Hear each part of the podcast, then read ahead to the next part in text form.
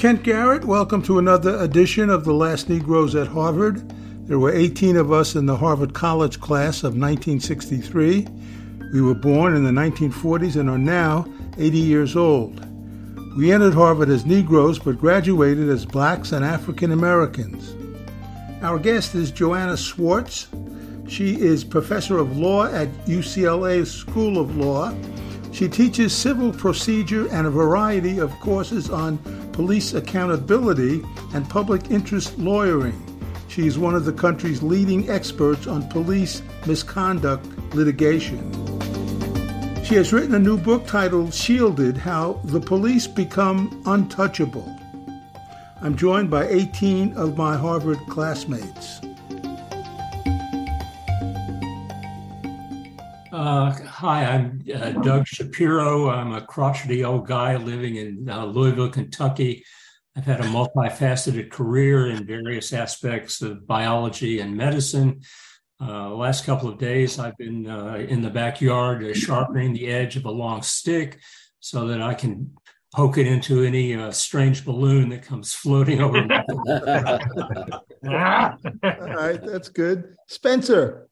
Hi, I'm Spencer. Uh, Class of sixty-one. Uh, I am uh, very much involved in uh, history and in uh, the, uh, uh, sustainable development, and uh, having uh, a good time writing about a lot of different things. Hi there. Also, class of sixty-three. I live uh, just south of San Francisco, so I'm about five hundred miles north of you.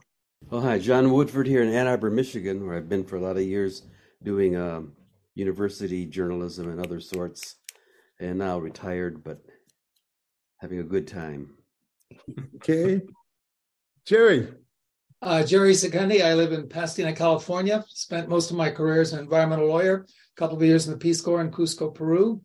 And I would welcome all of you to beautiful Pasadena anytime you want to come visit. Oh, Ooh, great. That's cool. Hey, it's good. Uh, Peter G. Peter Grilly. Yep, my name's Peter Grilly. I live in the town of Harvard, not the school, the town. Um, I was class of sixty-three originally, but graduated in uh, sixty-five. I um, grew up in Japan, where the police uh, tend to be extremely well-behaved, uh, at least the recent post-war police in Japan. Hi, I'm Pete Mills-Savoy, and uh, after Harvard, I, I joined S N C C and worked with S N C C in South Georgia, and uh, did time in three different jails down there. So I uh, I got a I got a very for a kid from the suburbs, I got a very early course in police misconduct, big time, and uh, you know. It's often thought that the kids from the North who went down there added a lot, but mostly they learned a lot and, and got a lot out of the experience. And I've often thought if uh, a sizable portion of the white population could have had the experience I did in South Georgia, where there was a real apartheid system uh, protected by the police and enforced by the police, there would be a lot more understanding of what, what's going on today. Mm-hmm. Mm-hmm. Mason. Uh, Mason Morfitt. I live in Maine most of the time. I'm currently in Florida. Class sixty-two dash three, which is a uh, official euphemism for having been thrown out after my freshman year before being uh, readmitted. Um, Tell that story sometime, Mason. um, my one brief experience I had with the law, I was a witness to a robbery in Boston. And when I went to court to testify, the lawyer for the accused got up and told the judge that Mister Green had not appeared yet. I didn't understand that that was uh, uh, uh, uh, court language for the, the fact that he hadn't been paid yet. And uh, oh. Oh. The, the judge deferred the case to another date. And I never heard again from him. Good justice, huh? David Othmer. Uh, David Othmer from Philadelphia. I grew up in South and Central America and spent most of my career in public broadcasting with W N E P in New York and W H Y Y here in Philadelphia. Okay, Liz. Hi, um, I'm also class of sixty-three, uh, currently living in Tacoma Park, Maryland, just outside of D C. However, I'm a Californian and identify as such. I'm a graduate of Hollywood High School. Um, I'm a almost completely retired clinical psychologist, and I'm also pursuing an understanding of my enslaver ancestors who lived in Charlottesville. David Allen, also class of sixty-three, uh, in Concord, Mass. Uh, Peter Grilly and I are almost neighbors. Almost neighbors, yes. Uh, particularly considering how spread around the country we all are. Uh, but I grew up across the river from where Doug Shapiro is. I grew up uh, in southern Indiana, uh, farm boy, and I still am a farm boy in simple words. um, I've had a life in business and uh, academics, but uh, the last decades it's been activism, particularly protection of democracy. I've been doing what I can to get, I'm also an H B S graduate, my Harvard Business School graduates, up to speed on democracy. And what you're going to tell us today is going to be a key part of that. Looking forward to it. Okay, Nick. Uh, Nick Bancroft, outside of Boston, um, class of sixty-three, Harvard Business School, India, for Peace Corps, a couple of years, um, introduced to at least watching the police there enforce their code with lathis, L A T H I, uh, bamboo sticks about six feet long, and you didn't want to get close to them at all. Um, my first memories of uh, of police here outside of Boston in a small town was getting stopped, um, going through a red light. And uh, the guy stopped me. I think I was eighteen years old. And uh, he said, "Did you know what you just did? You went through a red light." I said, "Yes, sir." He said, "Don't call me sir." And so I said, "Yes, sir." No way out of that one. The biggest, biggest issues in, in Medfield, Mass., where I live now, in our household, is when um, the police call up to ask for a donation for an event. And my wife, uh, she's listening to me take the call, and I know what her reaction is. She said it's totally inappropriate for police to ask for donations to some uh, uh, fest of theirs. Okay, all right. And, Hap. Yeah, Hap Howell, Nashville, Tennessee, class of sixty-three, lived in uh, Brazil and Puerto Rico. Uh, now I'm in Nashville. Uh, I didn't realize how much I had in common with uh, with some of you jailbirds like Peter. Uh, uh, I uh, I I was kept naked in a uh, holding cell with uh, eleven other protesters for a day uh, after the Pentagon demonstration, and uh, uh, I I ended up spending thirty days in. Uh, uh, in D C federal jail and uh, Occoquan work workhouse in Alexandria, uh, Virginia, a, as a result of sitting in front of the Pentagon between a uh, nun and a six-year-old lady. I'm sorry, a priest, Dan Berrigan, and a and a six-year-old lady singing "America the Beautiful" in front of the Pentagon. Uh, uh, uh, my my voice is very bad, but. Uh, I didn't realize it was that bad. Okay. Jeff. Uh, uh, hi, I'm Jeff Fox. Um, like uh, several of, of the of my other comrades here, I spent a lot of time in Latin America uh, um, as a starting first as a community organizer, then as a sociologist trying to analyze and try to keep track of what was going on, and a lot was going on. Um, in in many countries of uh, South America, and now I'm living in Spain and uh, trying to understand major social conflicts through fiction. Yeah, most recently, a book about the Paris Commune, and now I'm working on on Germany. But uh, my my jail experience has been limited to three countries. Um, uh, you know, um, In well, well, well, Chicago. It was like some of you. It was as a result of a protest. We were at, at that at that time uh, major sit-ins to uh, we were trying to desegregate the school system. Mm. Uh, this was in uh, the days of Mayor Daley, and uh, yeah, they just they just really uh, arrested a whole bunch of us, and, uh, and and and it actually turned out to be a pretty good experience. I mean, you get we're all together, people we did, hadn't probably hadn't known before, and it, that was part of. Um, part of the way we organized. Um, then uh, a, a very brief uh, jail term in a uh, in a very primitive uh, prison in uh, in Puerto Rico, um, but this this was this was for a supposed driving offense. And um, and then uh, and then in Caracas, I was mistaken because I suppose because I'm light and because I have blue eyes. I was taken to be a Bulgarian communist, one of the Petkoff brothers. They didn't know, they didn't know which Petkoff I was, but I had to be one of them. Okay, all right, great, great. They, were, they were very important in the convention. Right, right. Marcy. Um, I run Clean Air Campaign and its Open Rivers Project in New York City, which advocated fairer, wiser public spending priorities for decades. And I'm working on a massive archive now. Okay, George. George Jones, class of sixty-three, currently in balmy Ann Arbor, Michigan. Yeah. Okay, all right. And Professor Schwartz, welcome. Thank you for joining us, and we're so happy to have you. And congratulations on your new book. Thank you so much, and uh, what a pleasure to be here uh, and to get to meet all of you virtually and hear about your lives and uh, adventures with the law and uh, and and everything else. So.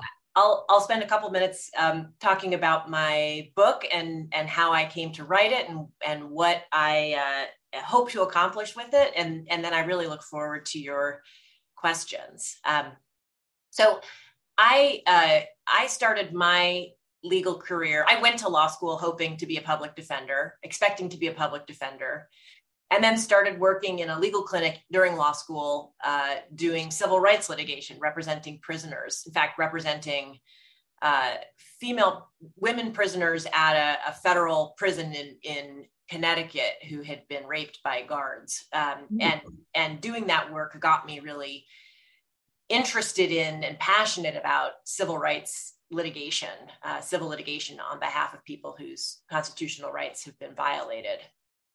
And that's the work that I did after I graduated law school in twenty twenty. I mean, sorry, in two thousand, um, and uh, worked at a small civil rights firm in New York City. And while I was working at that firm, I started asking myself a, a number of different questions. Questions certainly uh, were, were prompted to me um, about how civil rights litigation actually worked on the ground. Um, when I was a law student, I... I read a lot of um, very optimistic uh, notions about the effects that civil rights litigation would have. Bringing these civil cases would deter officers who'd engaged in misconduct, prevent these kinds of harms from happening again. And these were the kinds of values that motivated me to become a civil rights lawyer. But as I was practicing in New York, uh, I I came to learn that uh, that the system didn't work the way that I had expected. I think the first realization for me was when I was working in with a group of lawyers on a class action uh, against the New York City Department of Corrections. Uh, we were suing for the practices on Rikers Island, which you may have read about, uh, uh, have been in the news for decades, really, uh, just a pattern of egregious and excessive force by officers against prisoners there. And I was deposing officers, so questioning them under oath. And uh, as I was preparing for those depositions, I would look through their personnel files, and I was really surprised to see there was no record of any lawsuits filed against these officers. So I would ask them during their depositions whether they'd been sued before. And their answers were yes, or maybe, or I don't remember. I would ask officers how many times they'd been sued, what the allegations were in the cases, what the resolutions were of the cases, whether they had won or lost. They didn't have any of that information. They didn't know. And because it was a class action, we were also suing the hires up, you know, the assistant wardens, the wardens themselves. And we would ask them what they knew about the lawsuits that had been filed against their officers. They said they didn't know. And I thought, as someone who had dedicated my life to bringing these cases, and uh, for our clients who who wanted to affect policy, uh, to change practices through these cases that they were bringing, it was pretty shocking to me that neither the officers nor the higher ups knew how many times their officers had been sued or even what the cl- allegations were in these cases. So fast forward uh, several years, I joined the faculty at U C L A Law School, and I really dedicated myself to trying to empirically study some of the questions that were raised for me as a, uh, as a practicing lawyer. One of them was, to what extent do police departments actually pay attention to the information in these lawsuits? Uh, Who pays these in, when settlements and judgments are, are entered against officers? Who pays in these cases? What effects do these claims have? And those were the kinds of questions that I began to answer through my uh, research. And for those who have engaged in research, uh, it may not surprise you to know that every time I answered a question, it begged five other questions for me to answer about how the world really worked. And so this has been my life for the past fifteen years or so, uh, asking questions first prompted by my practice as a civil rights lawyer, answering those questions, and then answering the follow-up questions uh, that were prompted by the research that I had done. And uh, fast forward uh, again to May twenty twenty, when George Floyd was murdered. And uh, all of a sudden, people became very interested in the mechanics of civil rights litigation. Uh, th- there was all of this focus and attention on a legal doctrine called qualified immunity, um, which I had been studying.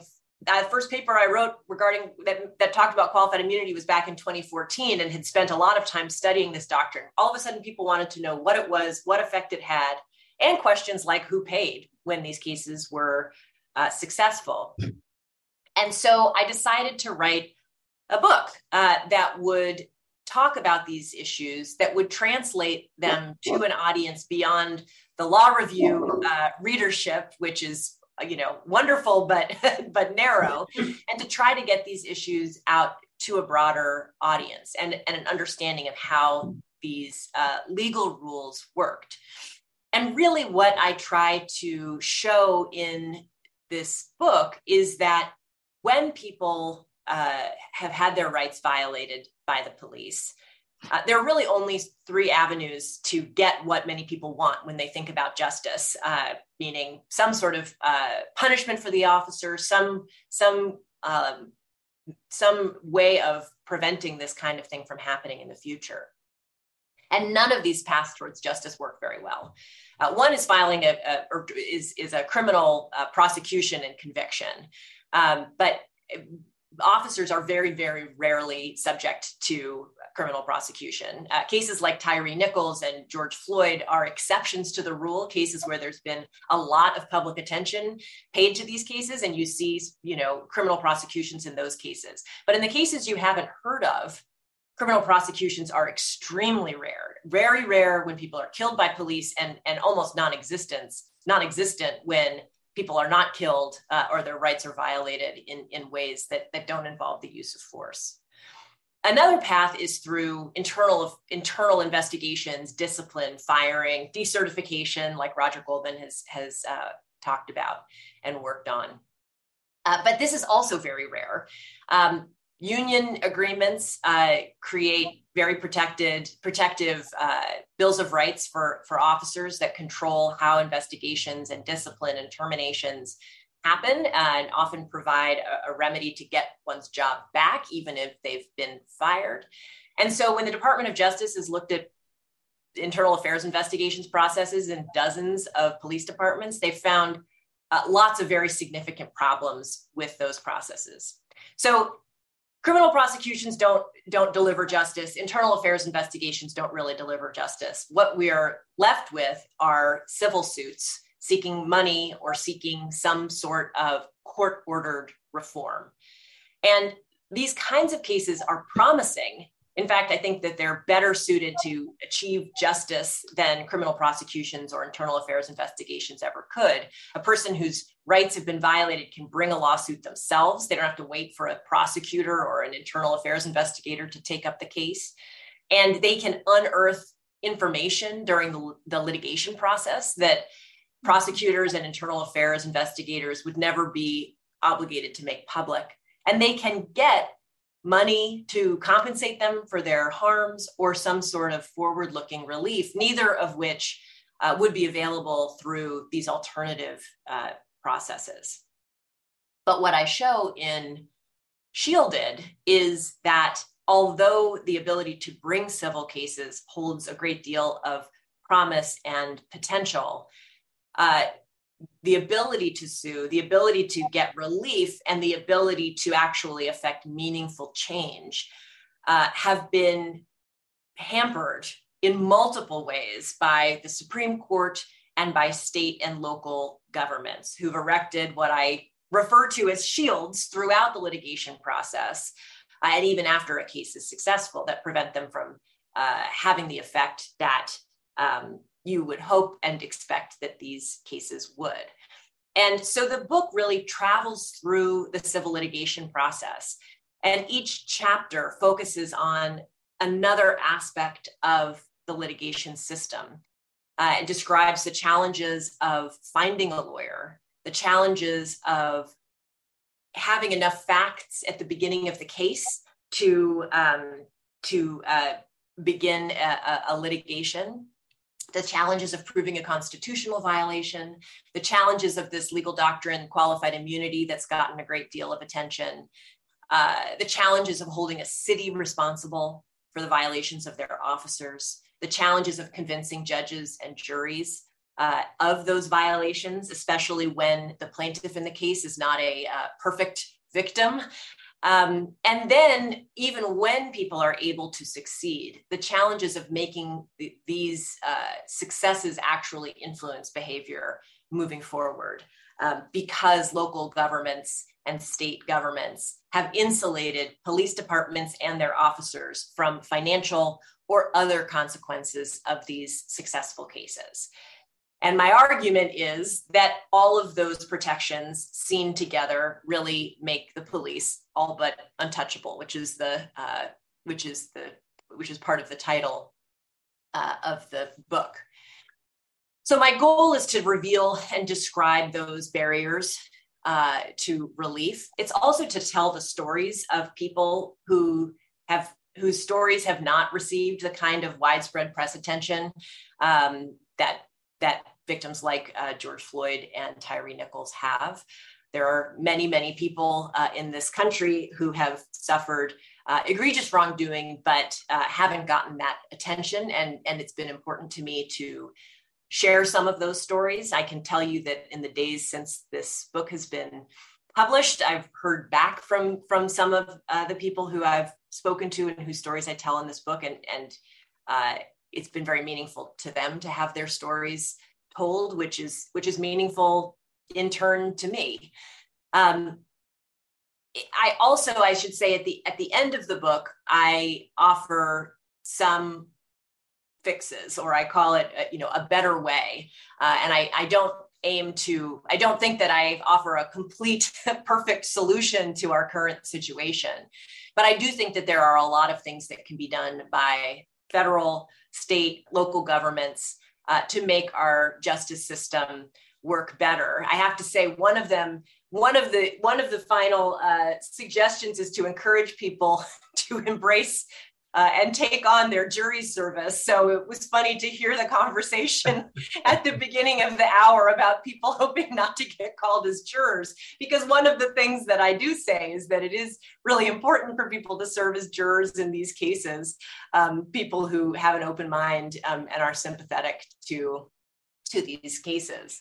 Um, I should say at the end of the introduction uh, to the book, uh, I I say, we cannot wait for another viral video to restart our national conversation about police violence and reform, which I wrote in twenty twenty-one. Unfortunately, it is, uh, well, here we are um, yeah. in the weeks after Tyree Nichols' death. But but I but I'll but I'll I'll also say what I what I uh, the, the remainder of that paragraph reads.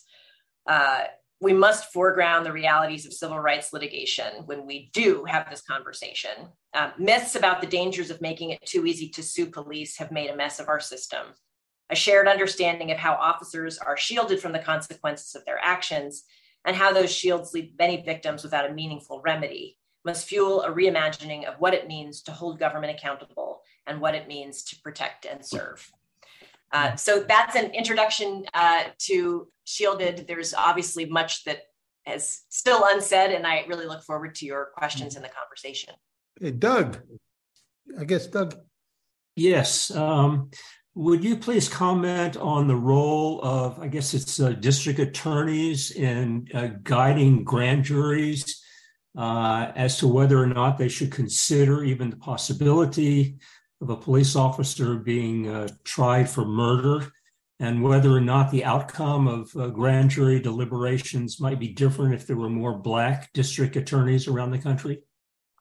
So it's a really interesting question uh, about what prosecutors' roles are in the charging process. And it's not an area of my expertise. I focus really on the civil, uh, the civil side, but based on my reading of others who have um, studied this issue, it does seem that um, prosecutors, when they are considering cases involving criminal charges against uh, police officers, uh, do give officers a, a, an, an extreme, um, a, a level of um, protections and care um, in the charging decision that is not, uh, Is, is over and above and beyond what criminal defendants who are not police officers are given in these systems. And there's there's a fabulous uh, Professor Cardozo named Kate Levine,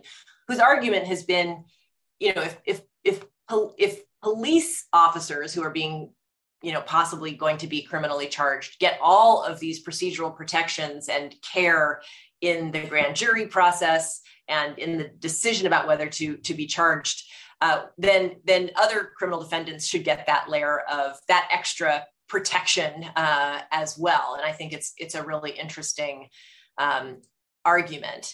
Uh, as to the race of the prosecutor, I, I I really that is that is definitely beyond my depth. I can say that um, in the uh, in the aftermath of Tyree Nichols' death, there was a lot made about the fact that the officers involved were Black. Um, and the question was whether this is a sign that policing is, is not racist uh, after all. Uh, this is, not, I don't, I don't think that that's true. I think that study after study after study has shown that Black people, Indigenous people, Latino people are um, disproportionately stopped, searched, arrested, assaulted, and uh, killed by police, and that the race of the officer doesn't play as much of a of a role uh, that they see in the in the research. But this is this is an indication, to my mind, about the culture of policing um, and the historical uh, use of police, really to subjugate people of color and other disenfranchised people. Uh, it's it's. Uh, And and when I think about the race of prosecutors, I, I guess I, I reach the same kind of uh, conclusion. I'm not sure whether the race of prosecutors uh, matter. Um, I don't know, but I do think that it's it's more of a systemic issue in terms of prosecutors and their relationships with police officers and their role that may result in the, the low charging rates. Okay, uh, John, we'll go well, to John. Let me let me yield to uh, Peter because he doesn't he doesn't oh, have Peter, the symbol yeah. up, but he had his hand up. Oh, Peter, Peter, Peter Grilly. Okay. Yeah. Um, yes, you you touched on it a little bit in your introduction. You mentioned all the cases that you were looking into that we've never heard of, which leads me to wonder about um, and ask you if you could say a bit more about the role of the press and the media in kind of removing some of the shield that police uh, departments and police officers have been protected by, um, by, by taking advantage of uh, public shame, um, public awareness of some of the problems. Absolutely. It's a, it's a hugely important point. And the press, the press has been uh, extraordinarily important uh, in this moment and really over for decades um, in revealing and, uh, and, and, and bringing the public's attention to the seriousness of these issues. And I mean, you can It, you could you could think uh, back to the, the publication of photos of Emmett Till, um, you know, it, it, in terms of of uh, you know bringing public attention to uh, to really egregious harms, um, and Rodney King, and uh, you know, I mean, you you could you could go on and on. I think that the the press the press is underfunded in our country. They don't you know don't have the kinds of resources that I. I wish that they did, but when the press focuses on a case, uh, whether it's George Floyd or Tyree Nichols, um, I think that the work that they do really does, as you say, uh, break down the shields in those cases. You know, the, J- Derek Chauvin, who murdered George Floyd, did not try to get the lawsuit against him dismissed on qualified immunity grounds, um, because I'm I'm confident that the people of Minneapolis and the country and the world would have been outraged by the, the notion uh, that he would try to do so. Although notably, as I mentioned in the book, there are many other people who have been killed in in as George Floyd was, with a knee to their neck or their back, Who, whose cases have been dismissed on qualified immunity grounds, uh, who didn't get the kind of public attention that George Floyd's case got. And I do think that this is very much about, this is this is about, about protesters and the, and the community of protesters and activists. And it's also very much a story about the press and the power of the press. I, I talk in the book, there's a chapter dedicated to the story of a man named Tony Timpa, who's a white executive in Dallas, uh, excuse me, in Houston. Um, and he was killed uh, with a knee to his neck and back. Um, he was having a, a, a mental health emergency. Um, and that was how the officers treated him. And the whole thing was videotaped on the, on the body cameras. Um, officers joking, telling him to get up, you know, telling him to, to, As, as though he was a little boy who needed to get up to go to school. Um, and there, his he was killed after being under the, the knee of, some, of an officer for, for more than twelve minutes. Um, that there's body camera of that. You can see it on the news. I mean, you can see it on the, the internet, but that case is probably unknown to those of you on this call, and, and it's and it's unknown to, to most people. And I can't possibly explain why that is true. Why people don't know of, of his case. John, the, the Supreme Court, our uh, right-wing activist Supreme Court in uh, last year refused to take up a obvious case that would have challenged uh, qualified immunity. It was a case from Michigan here where someone was shot um, as he was trying to drive away from a, from a food uh, drive-in, you know, White Castle or something. And the Supreme Court has permitted the practice defend, you know, it makes it very difficult for people to uh, to challenge qualified immunity with this kind of court. I think certain states have tried to pass measures to limit it, and I don't know how well that will go if it gets to the Supreme Court. So I wonder about the nature of what can happen uh, you know, when the Supreme Court can do this. But I also wonder why we're in a country that has the weakest trade unions in the developed world, and yet we hear that the police union is so strong that nobody can regulate or punish it, that even police chiefs would like to be able to rein in these unions. So how could this be? What would be the source really of these of this police union power, because it can't be trade unionism. Really. Yeah, these this is these are uh, this is a, a great set of questions, and I actually think they're tied together. Why the Supreme Court has been so hostile and why unions are so powerful. I think obviously they're complicated questions, but I I think at least one answer that explains both uh, is that uh, there is a myth, and I really believe it is a myth, that if there are any constraints put on police discretion and power, that police won't be able to do their jobs. No one will agree to become a police officer, right. And then chaos will reign yeah. in our in our society without any protection or controls. And th- these are, in fact, the justifications that have been offered really in those terms by the Supreme Court in support of qualified immunity doctrine. Mm. They say that officers need qualified immunity because without it, uh, officers will uh, they will be bankrupted uh, for reasonable mistakes that they make on the job in a split second. And then with it, when that happens, then officers Uh, won't vigorously enforce the law, or people will not agree, would not be willing to serve as officers at all, and then chaos. I mean, they talk, the Supreme Court talks about the importance of qualified immunity to society as a whole, and I really think that that's what they're saying.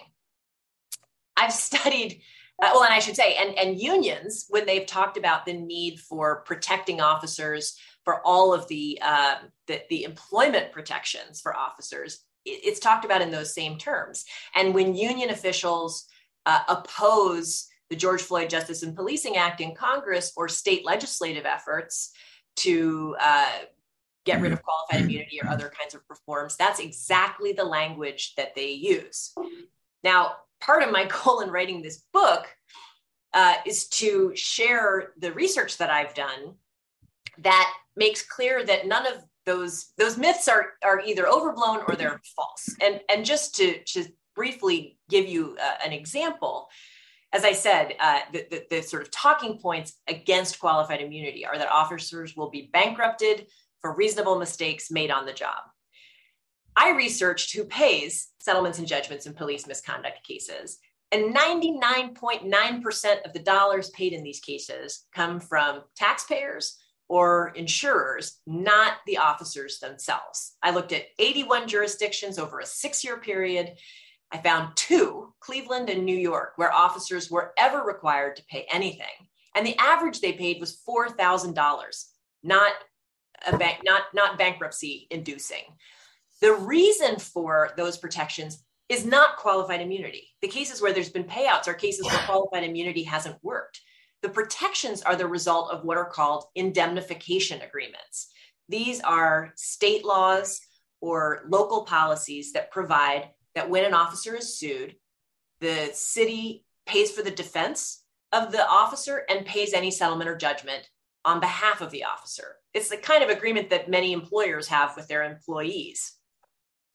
Uh, but that is the reason for the protection of officers' bank accounts, not qualified immunity.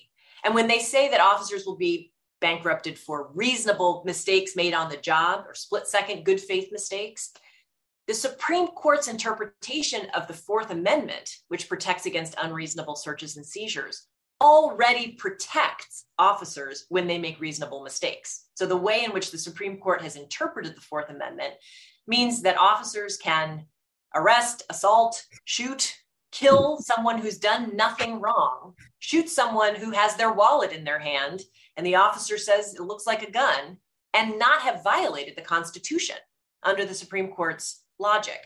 So these myths are uh, overblown or false, but they've been made by unions and they've been made by the Supreme Court. Um, and they have, to my mind, been so successful because if you believe that they're true, those stories are are frightening. And no legislator wants to be responsible for sending their city or county or country into chaos, right? So I think that that's the reason that they've been so powerful. And I've gone on for a long time, but I can also talk about the state efforts, um, yeah. the state efforts if you if you want. Yeah. Mm-hmm. Right. Okay, so so Um, you're absolutely right. Qualified immunity. The Supreme Court has sort of flirted with the idea of taking up qualified immunity again, but it, it doesn't seem like they're going to take any action anytime soon. But I, as I talk about in the book, uh, in that last chapter, uh, states, more than half the states across the country have considered and taken up um, state legislation that would effectively do away with qualified immunity. Here's how it would work. Um, qualified immunity is a defense to a federal claim that people can bring in federal court. What these states are doing, and states can't overturn the federal law, but what states are doing is creating an alternative path that you could sue in state court for violations of the state constitution, uh, which in most states mimics the federal constitution. And then those state statutes say qualified immunity would not be a defense to that state claim. So it is a, um, it is a, a runaround the qualified immunity, and the Supreme Court really couldn't do anything about it um, because it's it's state law. Um, but m- many of those efforts have been unsuccessful. Colorado passed a really interesting statute that I talk about in the book. Um, New Mexico passed a statute. Uh, New York City passed a statute. A lot of them failed because of these concerns. I've testified in a bunch of these state legislative hearings, and there's always union officials and city attorneys who make the arguments that I've just described. And then I offer my evidence to explain why it's not true. And then, and then legislators ask me how I could be willing to bankrupt officers who make reasonable mistakes. Uh, and uh, the bills, the bills fail. But but some of them are being reintroduced. I think Washington, I just testified in Washington, and it passed out of sort of the initial stage. Um, In New Hampshire, there was also a hearing this past week, and that bill failed. Um, so it, there's there's ongoing efforts around the country by states to uh, to create these uh, state law causes of action, and I think it's something I recommend in the book that that people you know in their states can can really encourage and and get involved in trying to get these kinds of bills passed. Mm-hmm. Uh, George Jones. So. I went to graduate school in the San Francisco East Bay area. And at that time, the Oakland Police Department was notorious for its violence. In the minds of some, a major reason for that violence was the fact that they were recruiting ex-military who had just gotten, who had just been mustered out of the military from Vietnam, that the Oakland Police Department was actively recruiting these people because they were exactly the kind of people they wanted to be in, in the police. So my question is, to what extent is the background of police officers responsible for the kind of violence that we see from them? Mm.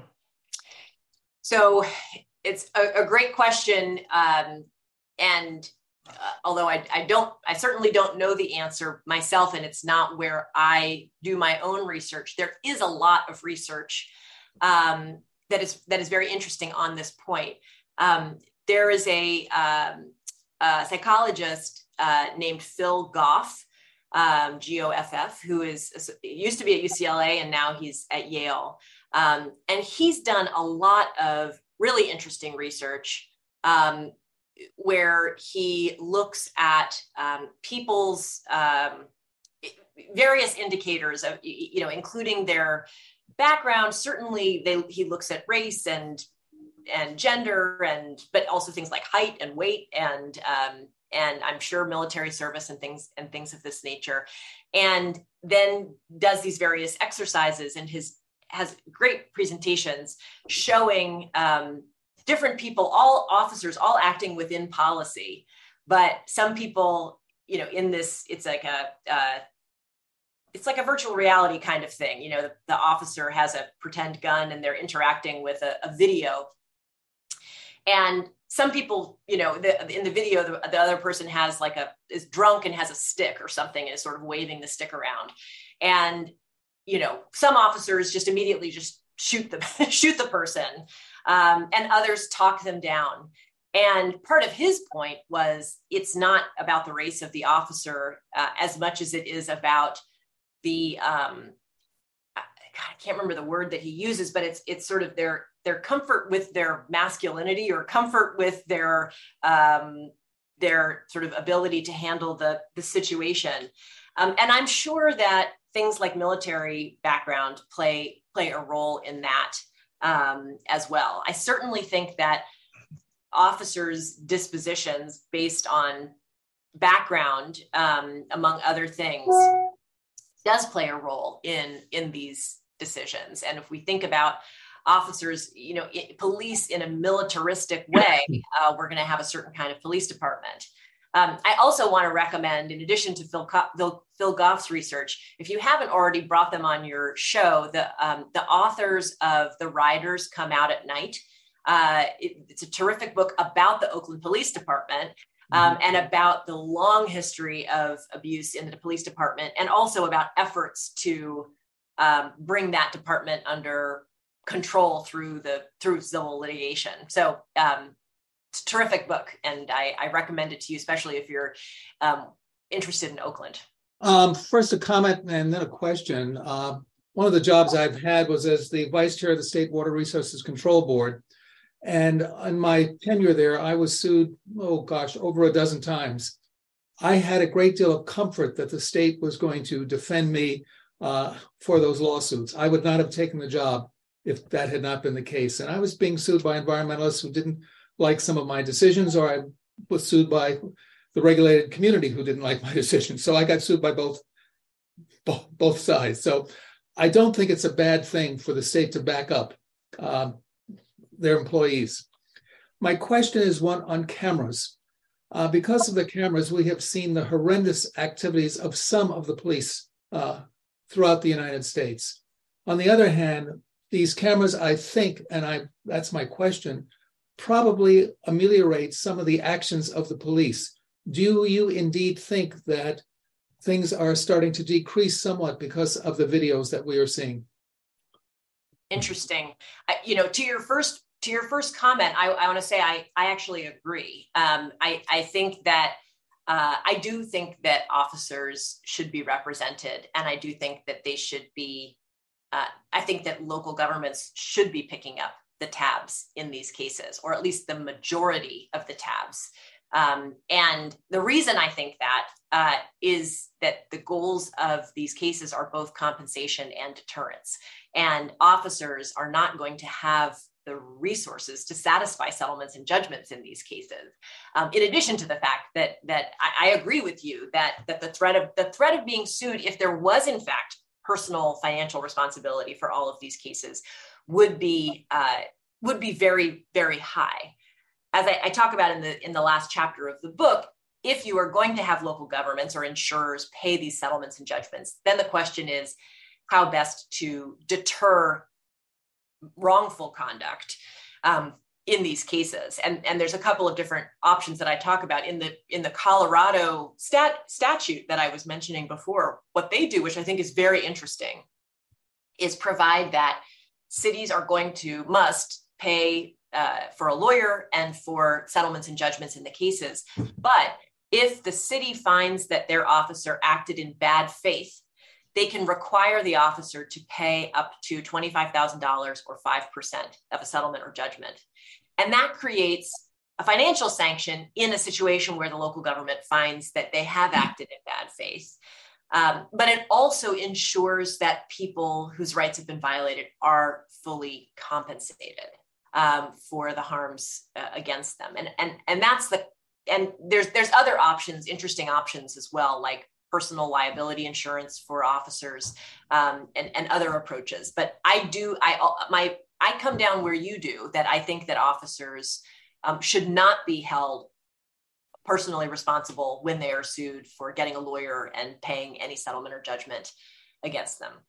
Um, about the body cameras, I think that I think that this the effect of body cameras on policing is really uh, mixed, and on police misconduct uh, is mixed. I, and I, I don't think there's a clear answer, you know, and and for a couple of reasons. I do think that it increases uh, information and knowledge about what's happened in these cases, and has turned us from a situation where it's, you know, what the officer said versus what the person said into some sort of more um, neutral description or depiction of what actually happened in a case.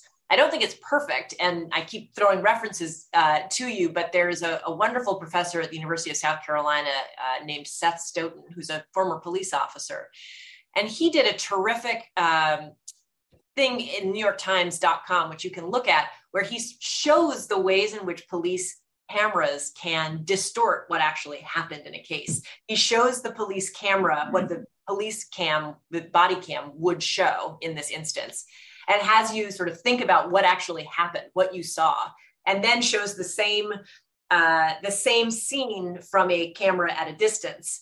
Um, and it's just a, it's just a very interesting way of making the point that uh, cameras don't always reflect.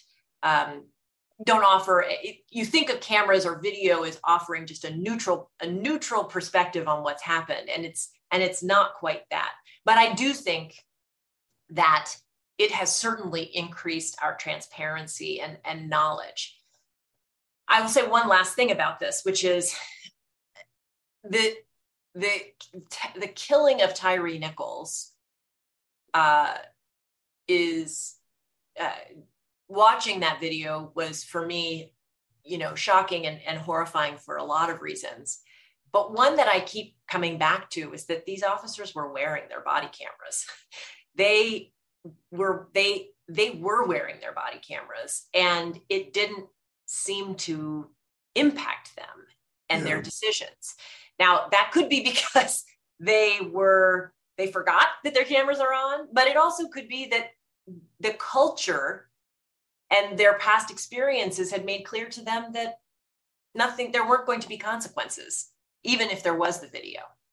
The landscape is bleak, um, but there is there is room for change. I think there are important changes, and this is a nice way to, to end the discussion with a little bit of optimism.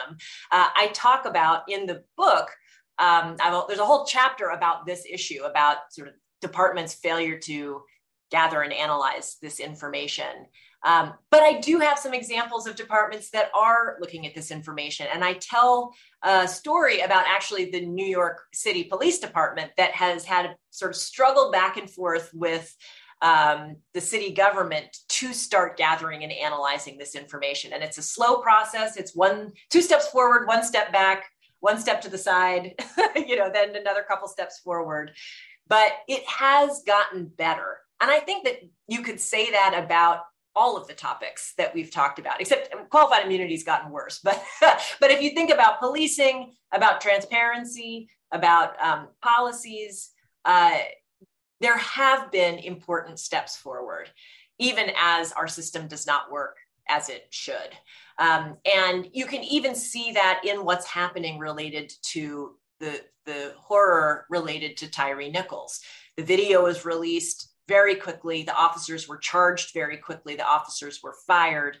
This is not the system that I want. I'm not saying that the system is working, but it's working better than it did a few years ago. And I think that that's partly because of the amount of activism, the amount of attention, because of the press, uh, as was mentioned earlier. There is attention to these issues. There is a recognition um, that, that there needs to be consequences, and that departments need to make the decisive changes. I'm not sure whether law enforcement leadership's uh, hearts and minds have been changed, but I know that their political calculations have. And you can only, you can look just back to twenty fourteen uh, when a man named Laquan McDonald was killed in Chicago, shot in the back by a Chicago police officer. There had to be a fight for a year to get video released. Uh, and and getting any any public information about that case, any consequences, was was a huge uphill battle. And you compare that um, mm-hmm. to now.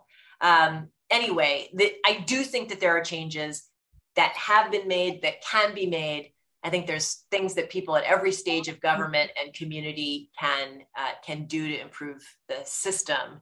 And there's no silver bullet, but there are changes that are important that can be made and have been made. Well, thank you so much for coming on, and good luck with the book. Very. Thank you. I see there's one more question. Very quickly, what was the name of the the author that who who that you mentioned in answer to my question? Goss or Goff? Oh, Goff. Phil. Here, I'll write it in. Uh, I just wrote it in the chat. Phil okay. Goff. Thank you. And the, uh, the person who does the work on um, the video cameras on in the New York Times uh, and and elsewhere is Seth Stoughton. Seth, is it Goff, G O F F? It is. Ah. All right. All right. Well, thank you. Thank yep. you so thank you. much. Thank you for the conversation. I really appreciate it. Mm. And uh, I hope you pick up a copy of Shielded, yes. How the Police Became Untouchable. Thank you. All right. Okay. All right. Thank you. Bye. Thank you. That was Joanna Schwartz. Her new book is titled Shielded: How the Police Become Untouchable. And that's it for this episode of The Last Negroes at Harvard. I'm Kent Garrett. You can hear more episodes on our podcast, which you can find on Apple and Spotify or from wherever you get your podcast. Our podcast also stream on W I O X radio dot org every Thursday morning at nine a.m. Eastern Time. Plus, you can read all about us in the book, The Last Negroes at Harvard.